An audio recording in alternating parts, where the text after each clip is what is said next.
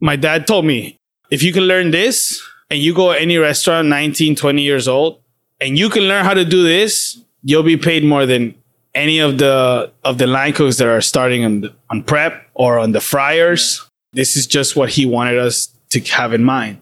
And it, it was true because for a while I realized that I always earned a little bit more than fellow cooks. And it definitely was because sushi is a particular skill that a lot of cooks don't really care about unless they're in love with Japanese food or sushi itself.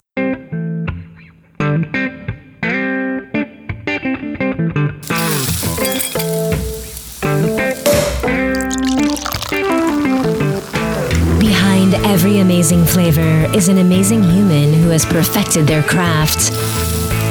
Welcome to Flavors Unknown, a series of inspirational conversations with renowned culinary leaders. Discover how their cultural identity shaped their creative process. With your host, Emmanuel. Welcome to another episode of the Flavors Unknown podcast. Today we are here at Itamae, a Nikkei style restaurant in the design district of Miami with the talented chef Nando Chang. Itamae was a recommendation from Chef Jared Forman of Dead Horse Hill in Worcester, Massachusetts, and we are thrilled to be here to talk about Nando's unique culinary background and his passion for Nikkei cuisine. I am your host, Emmanuel Laroche. I have been in the food industry for more than 20 years, both in Europe and in the US. And every other week, I have genuine conversations with acclaimed chefs, pastry chefs, and mixologists from around the country to talk about their creative process, their path to success, and how their culinary heritage influence their creative process. Chef Nando grew up in Peru, where he was exposed to a rich tapestry of flavors and aroma. He shares with us the food and smells that reminds him of his childhood and how his passion for cooking started. We learn about his culinary background and who has been the most influential person in his career. As we delve into Peruvian food and Nikkei cuisine, Chef Nando explains how he defines Peruvian cuisine, how it differs from other Latin American countries, and his top three must try Peruvian and Nikkei dishes. He shared with us his journey of learning the sushi trade and how he describes Itamae. It's a family affair at Itamae, with Chef Nando's working alongside his sisters and father. We learn about how they work together and their individual areas of focus. Chef Nando's source of inspiration, creative process, and menu development will also be discussed. So join us as we explore the unique and delicious world of Nikkei cuisine with Chef Nando Chang at Itamae. Hi, Chef. How are you? Hello, Mr. Manuel. How are you? Thank I'm you very having good. Oh, you're welcome. You know, after I uh, came here with my kids the other day and tasting your food here at Itamae, I definitely wanted to have you on the show. Oh, thank you, thank you. It's, uh, it's always a pleasure and really an honor. I had come into the the podcast via Chef Erik Ramirez. Mhm. I'm a big fan of his, and Yeah. I had I'd heard him. I think I, I saw him repost the podcast first, and I got to listen to it, and I've been trying to take a listen whenever I could. It's Good. pretty cool. Good. So, a tip for people listening and the chefs that are guests on my podcast: don't forget to repost because then you spread the word and other right. people hear about it. That's, That's how right. it works. So we are here in the design district at the moment of Miami. And so it's a Nikkei restaurant, which means, you know, a Peruvian, Japanese style of cuisine. And I, I want to go back and I mean, to start the discussion with your childhood in Peru, because that's part of your, you know, heritage. So you grew up in Peru and I just want to know if you close your eyes, you know, what is the food and the aroma, the smell that reminds you of your childhood? I would say a lot of fish, a lot of shellfish, lots of lime, chilies. You could always smell chili, cilantro. I smelled a lot of cilantro growing up. Chilies, lime. It just smells like uh when you walk into a a ceviche bar. You just you just know it. It just smells a certain way. And then I don't know why, but I always think of pork fat. You know, I think maybe because we use manteca so much. There was like a, an arroz con chancho, like a pork rice at the mm-hmm. house. That smell just makes me feel very nostalgic. Yeah. And that's kind of what I sometimes when we're in service. so know? you want to translate your childhood memories into the the restaurant concept. So and then you grew up about I would say like almost like a day driving north of Lima on the coast of Peru. So what was like the characteristic of the food, you know, um, in that part of the country? very marine focus, you know. I mean, in, in, in Peru, I think from what I remember, we grew up eating, I want to say our main protein is chicken. Then once a week, you're going to have something fish or shellfish. And then you'll have beef or, you know, goat once a week. In Chiclayo, the difference was that we'll have maybe chicken three, four times a week. And those other two, three days will be something from the ocean. Okay. And Chiclayo is the town where you grew up, correct? Yes. The state, if you want to translate it that way, of Lambayeque. What about all those great chiles like the ají? Yeah, you, that was part as well of what you grew up with. Oh, yeah, I mean-. Yeah, we grew up eating, I grew up eating very spicy food. Actually, not just myself, my sister and I grew up eating very spicy foods. Yeah, we've never, maybe we've toned it down a little bit now that we're a little bit older, but we've always cooked with chilies. Even when you grow up and you start making pastas at home or, or risotto, will always have some sort of spice. Always. And that's definitely an influence from eating, you know, hot chilies early mm-hmm. on. You know, my dad had a story that he would give me like a piece of hot chili when I was like two years old, and I would start running in circles, but I would always come back and be like, "I want more," and he would give me, and he would laugh while he would watch me like run circles around the house and do it. He was always tell me that, so he knew he was getting me addicted to it, and he was perfectly fine with it. That's funny. I just came back from Peru uh, not too long ago, and that's always something that fascinated me was like all the different types of sauces that you know Peruvian cuisine has. Huancaina sauce, it's like amazing. I discovered as well. I don't know why it was not in my mind, but you know, like the olive sauce and for like the black olive sauce for especially for octopus, that blew my mind. That was really really good, and I was not associating olives and Peru but obviously that's i'm guessing the spanish you know influence that brought probably olives you know in the country yes, long long time ago so for people that are listening to you know to the podcast can you talk a little bit about the the peruvian cuisine and especially the nikkei cuisine so what what is it what type of cuisine because it's very rich peru yeah. I mean, Peruvian food really rich in, in diversity. I mean, you have so many generations of people that came from so many different parts of the world that have contributed to to what is now known as Peruvian cuisine.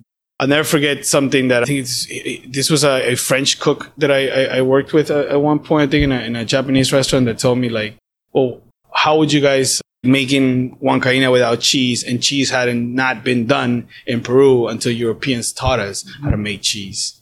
So the sauce that everybody loves the most to eat with potatoes in Peru would that in itself it, it, it's would not have been done without the European influence, you know, to the to the Peruvian population. You know, ceviche itself would not be what it is today without the the japanese Japanese Influence. influence. You know, so the criollo is the one that the first one you, you talk about with the spanish there's influence A, there's a really strong African presence there. you know. Okay. it's it's Creole food. This is soul food. This is things that uh, you know, slaves in Peru would cook for themselves. You know, it's similar to what we consider southern food here in the states where you hear the history of like how did we come across certain dishes that we eat in the south and you're like oh this was food that slaves made and it was so good that then it became popular for everybody else to eat Yeah, yeah, yeah.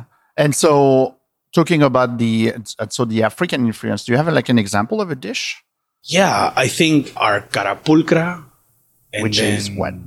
This is like a dried potato stew yeah there's also i think something that we call mondongo which is what we eat tripe with like ají amarillo it's all these stews in basically have some some influence from somewhere else that wasn't like indigenous to to peru you know And then you have the Nikkei cuisine, which is the Japanese influence. Then we have, yeah. you And we have chifa also. and and chifa, which is Yeah. a Chinese, mm-hmm. sure. So an example from And then we have bachiche too, which is like the Italian influence. In, Okay. Peru, I didn't where know you that get one. your your your Parmesan leche de tigre that you Oh, tried yeah? the other day. Yeah. Remember the the scallop uh, Mhm. bañerito? Yeah. That is, yeah, that's Italian influence on on Peruvian culture. okay, and you said the name for this one is what like It's called bachiche. bachiche.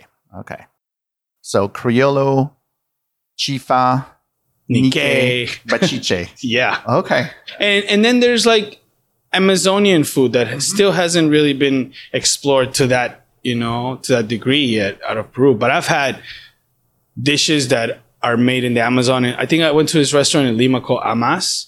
It blew my mind. And these were like dishes that I had never had before because I've never traveled to to the Amazon in Peru. So like a, like next- a Juane. Have you ever had No. that? No. Or I had, I had a I had a ceviche, like a like a hot ceviche also. Never had that before.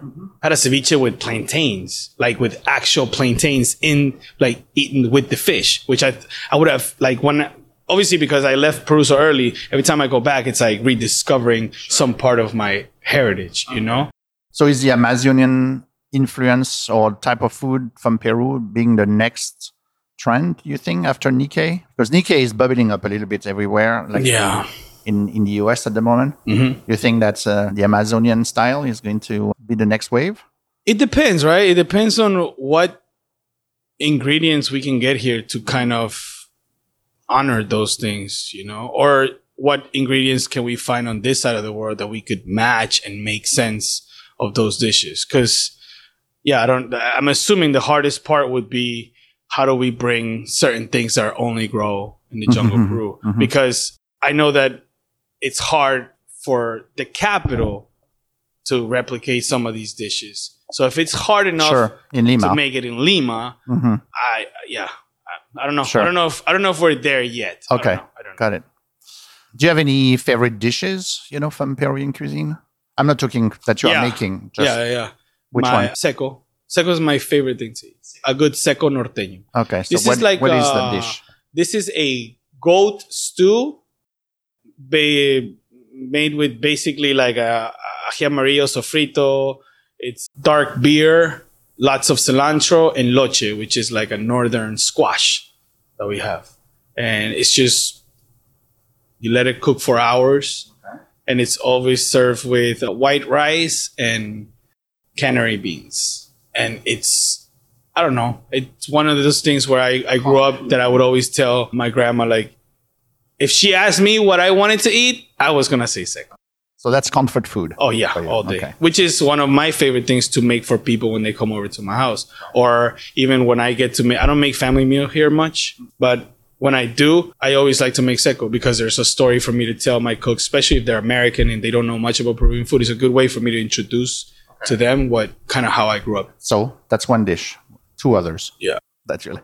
Ceviche will always be my favorite, So but ceviche or tiradito? no ceviche. Ceviche. But here's the thing: in Chiclayo, we have this ceviche that we eat with salt and dried stingray. That's called chinguirito. We actually have some. We have some in one of those courts up there. I'll show it to you in a, in a bit. So we mix. We kind of rehydrate the the the, the dried stingray, uh-huh. and then we add it onto the fish. Uh, we usually eat our ceviches with with cold beans, like cooked but cold beans, which I love. And that northern ceviche I love the most. What, also, kind of, what kind- type of beans? Beans. uh, these are called has. The closest thing to the sarandajas, I think, are like canary beans. okay, canary beans. Okay.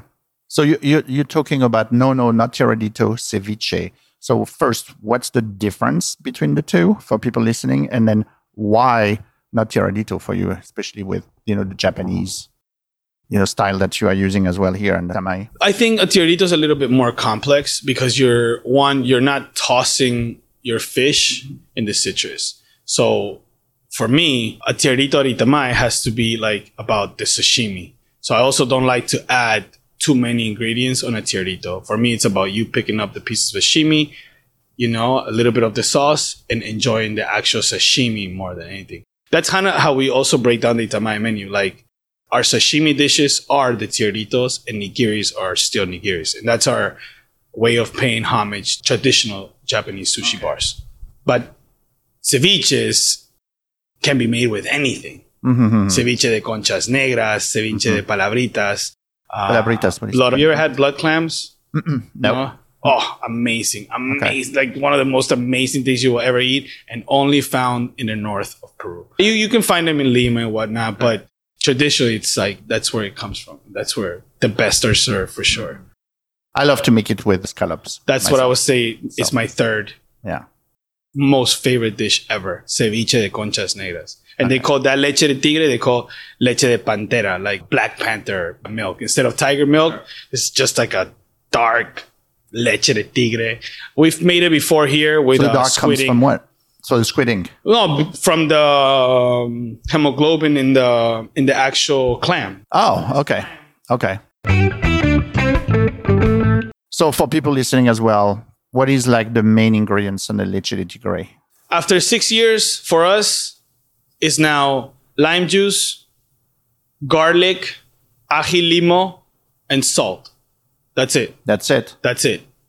We took away the fish stock. We took away celery. We took away the ginger. Yeah, we took away Even the ginger. Okay. Hmm. because for Val and I, and I, I want to make sure I say this because it's obviously this effort was as is, is as much my sister's as as it is anybody who's worked with Itamae. And I remember Val and I going through obviously our our discussions about our legend, trying to work. Look, this Persian lime that we were inundated with in, in Miami, which is this Mexican lime that, that mm-hmm. we work with here, it's about six times the size of a Peruvian lime and it's a city so different than anything we were working with in Peru or we were used to that we've had to find a balance for this for this lime mm-hmm, because mm-hmm. just grabbing a recipe from a traditional leche de tigre from Peru will not work. The citrus it's it's totally different. It's totally it won't work. So we at some point we got rid of a couple of things to simplify it and then what we ended up with is a very strong leche de tigre that that works for this line very very well. Okay. And you said you are you are using ají limo. So if people cannot find ají limo, what do you substitute it with? Because ají limo is not available everywhere, like throughout the US.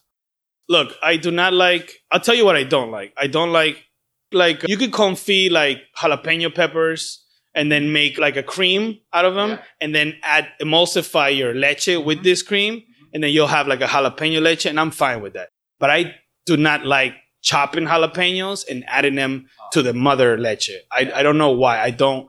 The only pepper that I find as close to a ají limo, but it's much more spicy is habanero or mm-hmm. scotch bonnets, which grow locally here. I love those two peppers. If I don't have ají limo, I definitely go for that. I, I just think they have that, that that brightness that I'm always looking for. It's just that habaneros are like really, really spicy. But they have that brightness because I think that's what ají limo is. They're mild, but they're very, very brightful. So We are in Itamae here today, and so how would you describe, you know, to someone that never been here, you know, the style of cooking that you serve at the restaurant? I like to refer to ourselves as a uh, fine dining cevicheria almost. I grew up in ceviche bars. Mm-hmm. It's what I enjoy the That's most. That's your childhood memory. You said. Yeah. So yeah. So my idea of Itamae is that. But we work with the finest ingredients. We source the best ingredients that we can. And then the result is obviously an elevated an elevated product.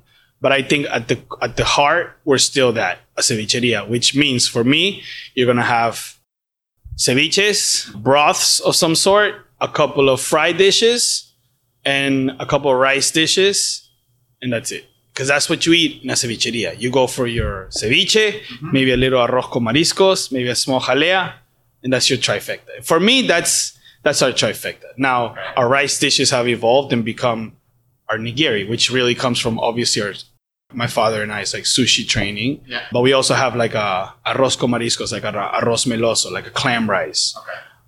That's what I think Itamae is really like. Is if you enjoy cevicherias, you would really enjoy Itamae. Because you're gonna have you're gonna get hit with 12, 13 different leche de tigres. And even though they're all leche de tigres, they all have a very distinct flavor. Yeah, but you have like the, the nigiri aspect too, which Yeah. is like a big part of the menu too, Mhm. which is for me like different from a cevicheria, correct? So Yeah. because the you can do like a whole meal here if you want with different plates of nigiri that are fantastic, different profile. You know, it brings different flavors. It is definitely not like a sushi place traditional where you have rolls. I think that it's clear that it's uh, you know you have those amazing individual bites you know with like a different worlds almost of taste you know from each of them which i say is- it's it's fantastic but it's it's very so for me there's like two different very part of the menu which is like the the ceviche on one aspect and then the the nigiri you know on the, on the other end so yeah that's interesting that you describe it as But even our nigiris all have some sort of acidity to them. Like for example, the the scallop nigiri, Mm-hmm. It's made with what we pair with apple banana. Yeah. But the apple banana puree has ah okay. you know because that the apple banana in itself has a it's got a great acidity. I we all really enjoy it. But the leche takes it to the edge.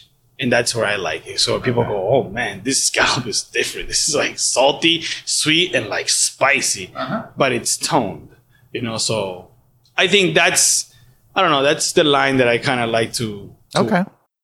I wanted to ask you the question how Itamae is different as a Nikkei restaurant from other Nikkei restaurant in the country. I'm guessing the ceviche aspect is, or no, like the ceviche slash nigiri combo. Uh, I also or- think that we're very different in the sense that we are a pescatarian restaurant, which most Nikkei restaurants here in, in, in the US have not done that. Everybody wants to have some sort of meat dish, and it's great, but I don't care much for yakitori in a Nikkei restaurant, I'll tell you that. Because it's not something that we saw Japanese people do in Peru.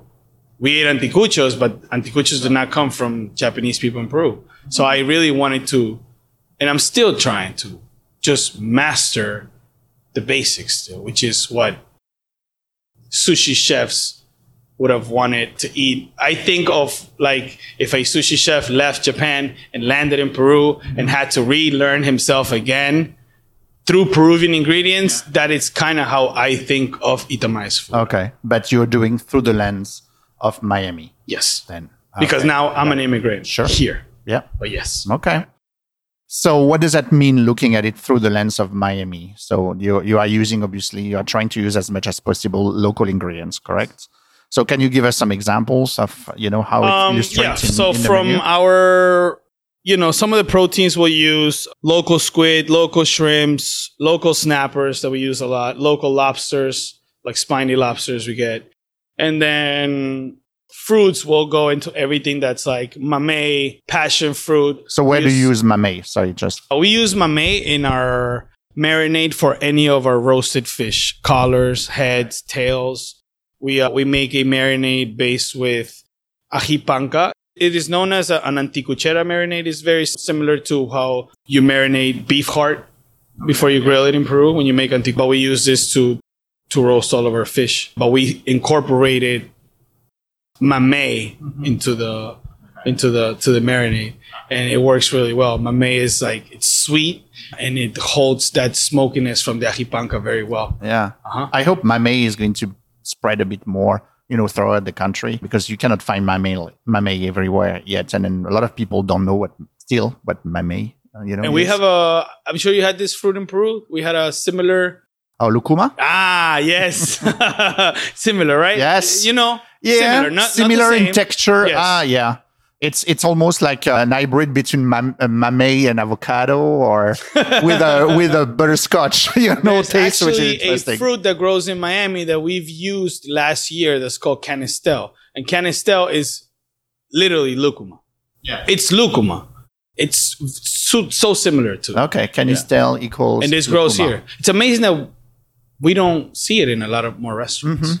Yeah, I love lucuma. In fact, for the little story, I think I even mentioned it to you when we met the other day. Is like Erik Ramirez was the chef that introduced me to lucuma. I would say probably now 15 years ago, and he was still when he was at this former like the restaurant uh, Remy Nice. in in New York, and invited me in the kitchen, and he opened the freezer. And he took like a bag, you know, from the freezer with ice cream in there and then scoop it. And he said, do you know lucuma? And I said, no, I have no idea. I don't even know what you're saying. so, and he is, yeah. So he offered me a spoon of, of lucuma and that was my first encounter with that fruit. It's amazing. So yeah, yeah. But yes, uh, we don't see it like very often yet here in the, in the US. It's pretty awesome. So you're talking about mamey. You were mentioning passion fruits. What are like the other? So you use passion. We use a lot of local avocado, which is a fruit. Okay. Yeah, sure. Yeah, we use a lot of local avocado. In Peru, we use a lot of avocado, which is called palta. Mm-hmm. We use a lot of avocado. Okay. But other fruit like so passion fruit, you use it in leche de tigre as well. We are using it now. No, unfortunately, passion fruit because it's it's it's rare here in Miami. We when it comes from my local farm here, it's pretty expensive and doesn't yield much. So for us, we turn it into juice and we then freeze it and shave it for our dessert. And you don't have granadillo that you had in Peru, which is you find when uh, yeah, I love granadillo. Val and I have brought. You know, yeah. I, I want to say Val. My sister is like the contraband queen. she, I don't know how she does it, man. Every time we, you know, maybe I shouldn't say this because we've been lucky many times, but I'll tell you this: we usually load up the bags before we come back from Peru. And one of us will say, well, if you get caught, I'll get through. if you get caught, then you'll get through. So that's kind of how, how we've done it. And okay. when we've had granadilla at Itamae, is because yeah. she's usually brought. Yeah. If you like this episode of the Flavors Unknown podcast, I have a message for you now. Kick off the new year with a gift to yourself and get my new book, Conversations Behind the Kitchen Door, published last November.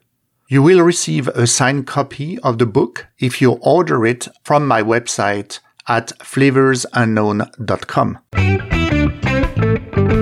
So let's talk about your family. You mentioned your sister before, you mentioned your dad. So it, obviously this restaurant and the other, you know, uh, food venues that you have, it's very much of a family story. I'm curious how it works because, you know, when you have a family business and when like for you your case three family members are really in the business you know it's there's some positive side of it and there's you know it's tough as well so how do you guys you know work together and what are everyone's uh, like areas of expertise we don't work together.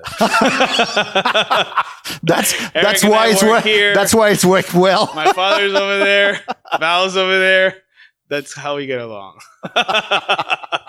no, yeah, I mean, truthfully, this is not a this is not an easy dynamic to explain, but we just get through it because we're family.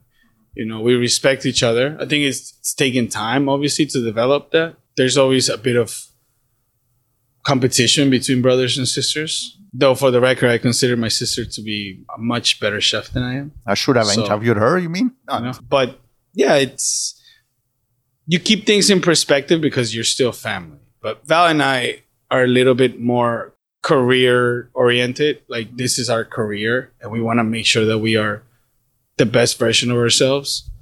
My father saw this as a business.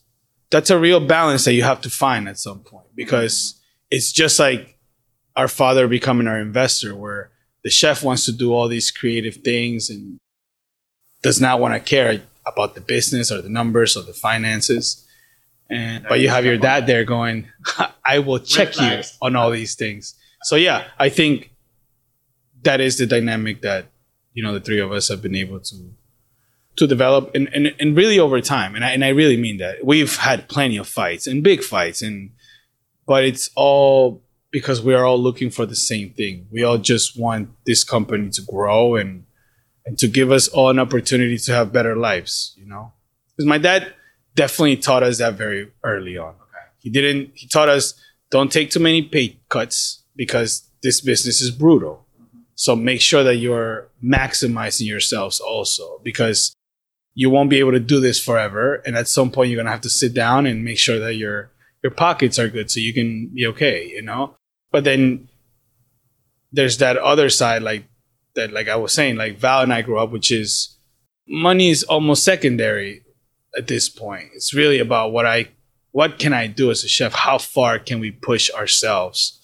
But that's risky, mm-hmm. you know, because you you can be blinded by this and not care about other things to set your your future up. I think my dad has always kept that very, very clear to us that like, no, we're gonna make sure that through all this, you guys have to be good after.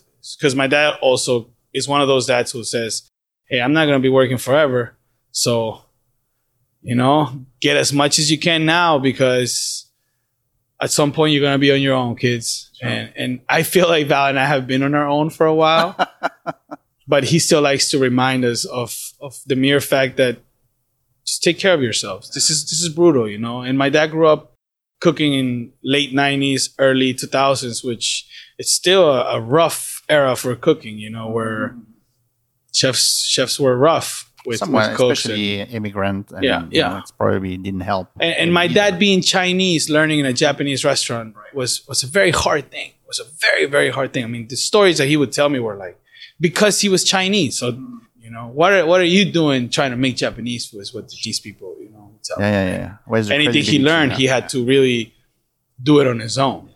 But he taught you and your sister, correct, how to make sushi, for instance. Because I read somewhere that I think you were still like oldest teenagers and so on to when he told you guys how to make sushi and said that, you know, if you know how to make sushi, you'll always find, you know, people to buy it.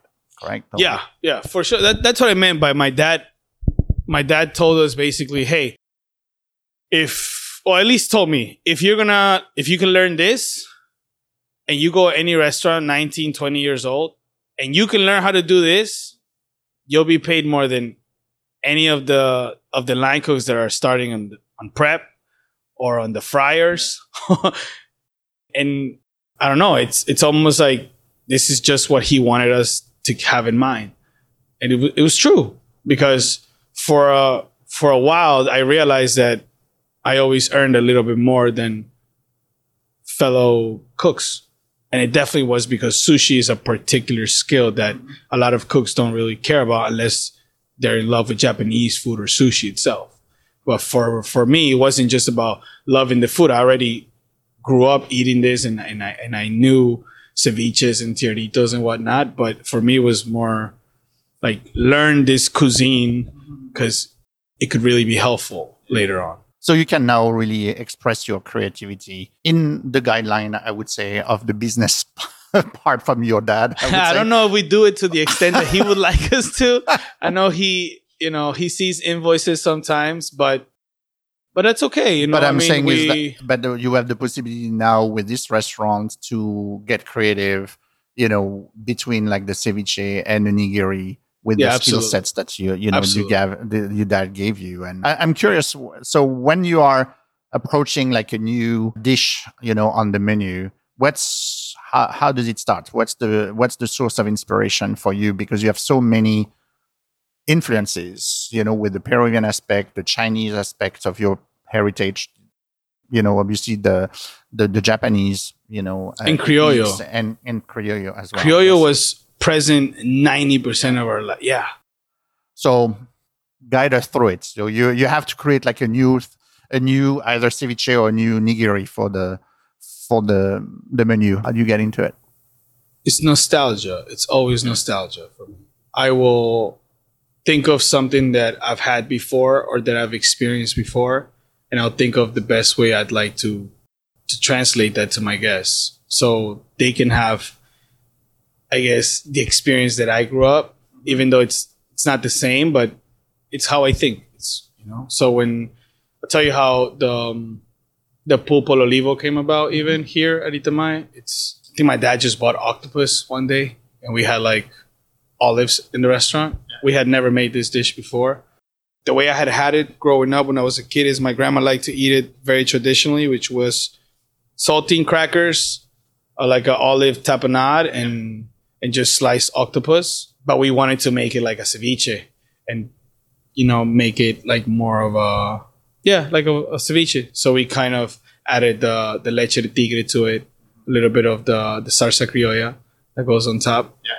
And And what is the what is the profile of the leche de tigre on this one? this one is ají limo. It's like a classic yeah. leche de tigre. But believe it or not, before that, I had not seen leche de tigre paired with the olive. Mm-hmm. You know, I just I had not paid attention to it. I didn't really, you know. And then we wanted to serve it on top of a maki, because at some point for us, when we first opened Itamae and guests were just finding out about us, a lot of people would come and expect more of a traditional sushi menu. Mm-hmm. So, for example, a lot of our dishes are paired with some sort of Peruvian sauce, and people sometimes in Jap when they're eating sushi, they find extra sauces to be just not They're not used to it. yeah, but it's more like they're not just so used to it. It's they find it as something to complain about. So when we started getting these complaints, we were like, "Oh, you know what? We're not gonna dread this this roll and sauce because this is the way I grew up eating, and this is the way I want you to eat it. I do not care that you think this isn't how you ate it when you were in Tokyo five years ago.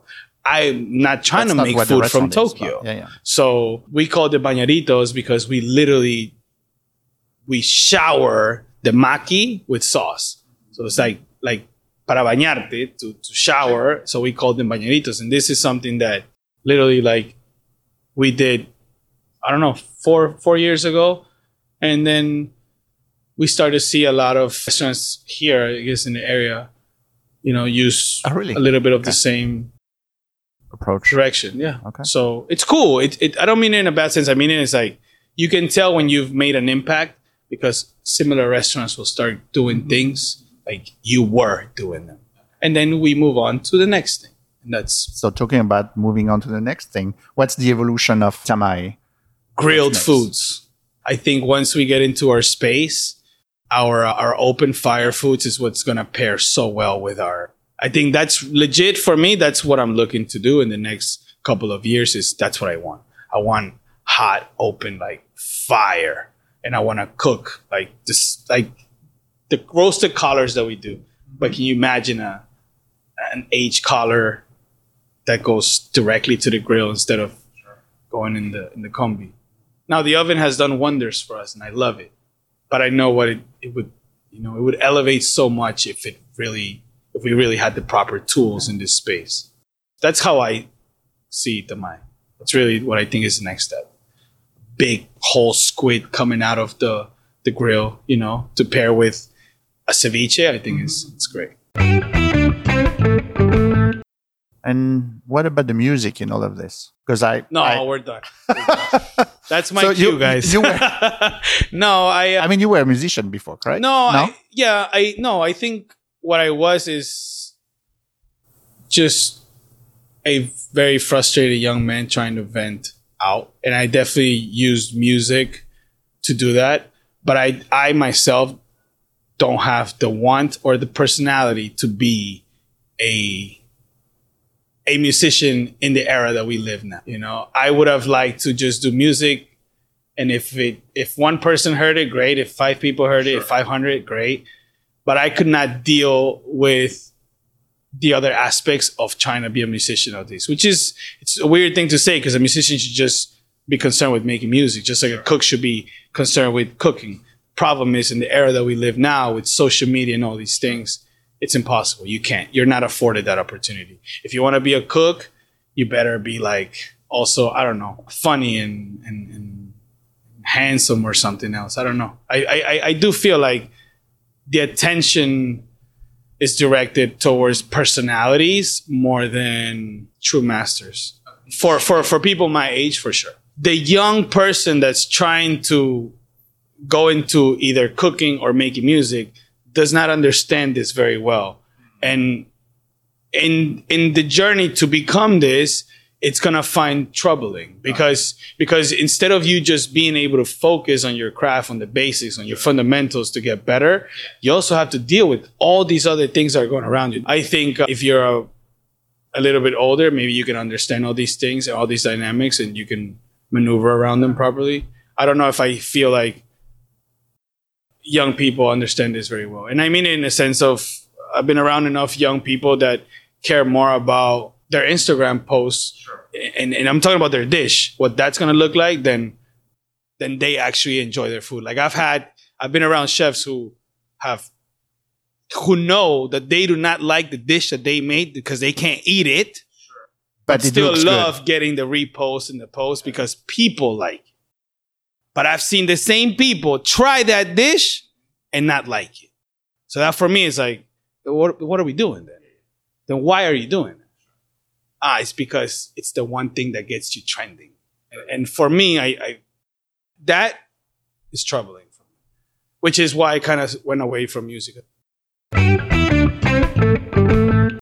Okay, so I always ask, you know, the the guests on the podcast to share not a recipe, but kind of a more like high level guidelines with ingredients and so on, on a suggestion for a home cook like myself, you know, to make at home. So obviously here, thinking about ceviche, what would you suggest us to make with, you know, a Nando Chang's, you know, spin to it? Hmm, interesting. I like fish and shellfish. And I like ceviche mixtos more than I like ceviches of just fish. I do. I, I love tasting like clams with fish.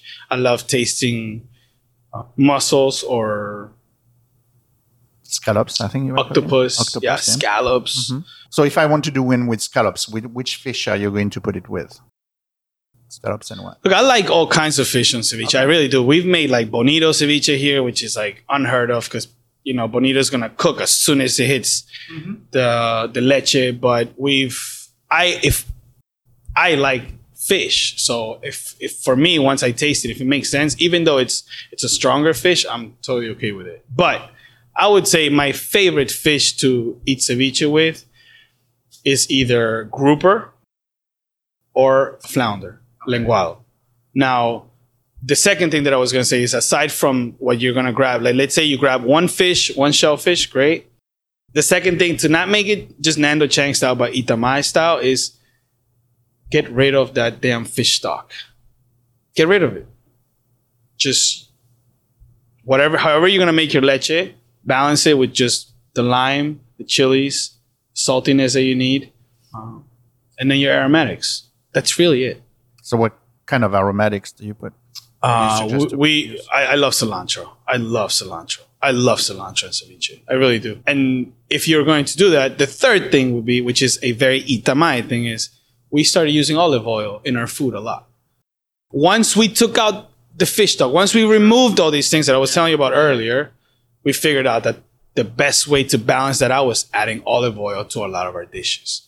So when people come in, it's like, I've never seen a ceviche with like olive oil like this or a mm-hmm, mm-hmm. bañadito or because you need it because something has to balance out like you know how strong the punch that our leche has Okay. Yeah And then going back to the chile, so if you cannot find ají limo, then we can try to do something with like jalapeno you mentioned, you know, before. yes but remember not not on the leche Not- Yeah, Oh, like yeah, you yeah, can cook right. the jalapenos blend them Sure. make like a paste and then Yep. add that Yep. emulsify with your leche but i wouldn't i don't like how jalapenos taste with just raw lime juice i don't like it i don't know i, don't, I just not my thing i don't know i do like serranos you know i think serranos you can literally like cut two with seeds and veins and just leave them in your leche steeping before you serve it and you'll get enough heat out of that you'll be like you know and it won't be overly like Very good. So we're almost done, but I have a few rapid fire questions for you.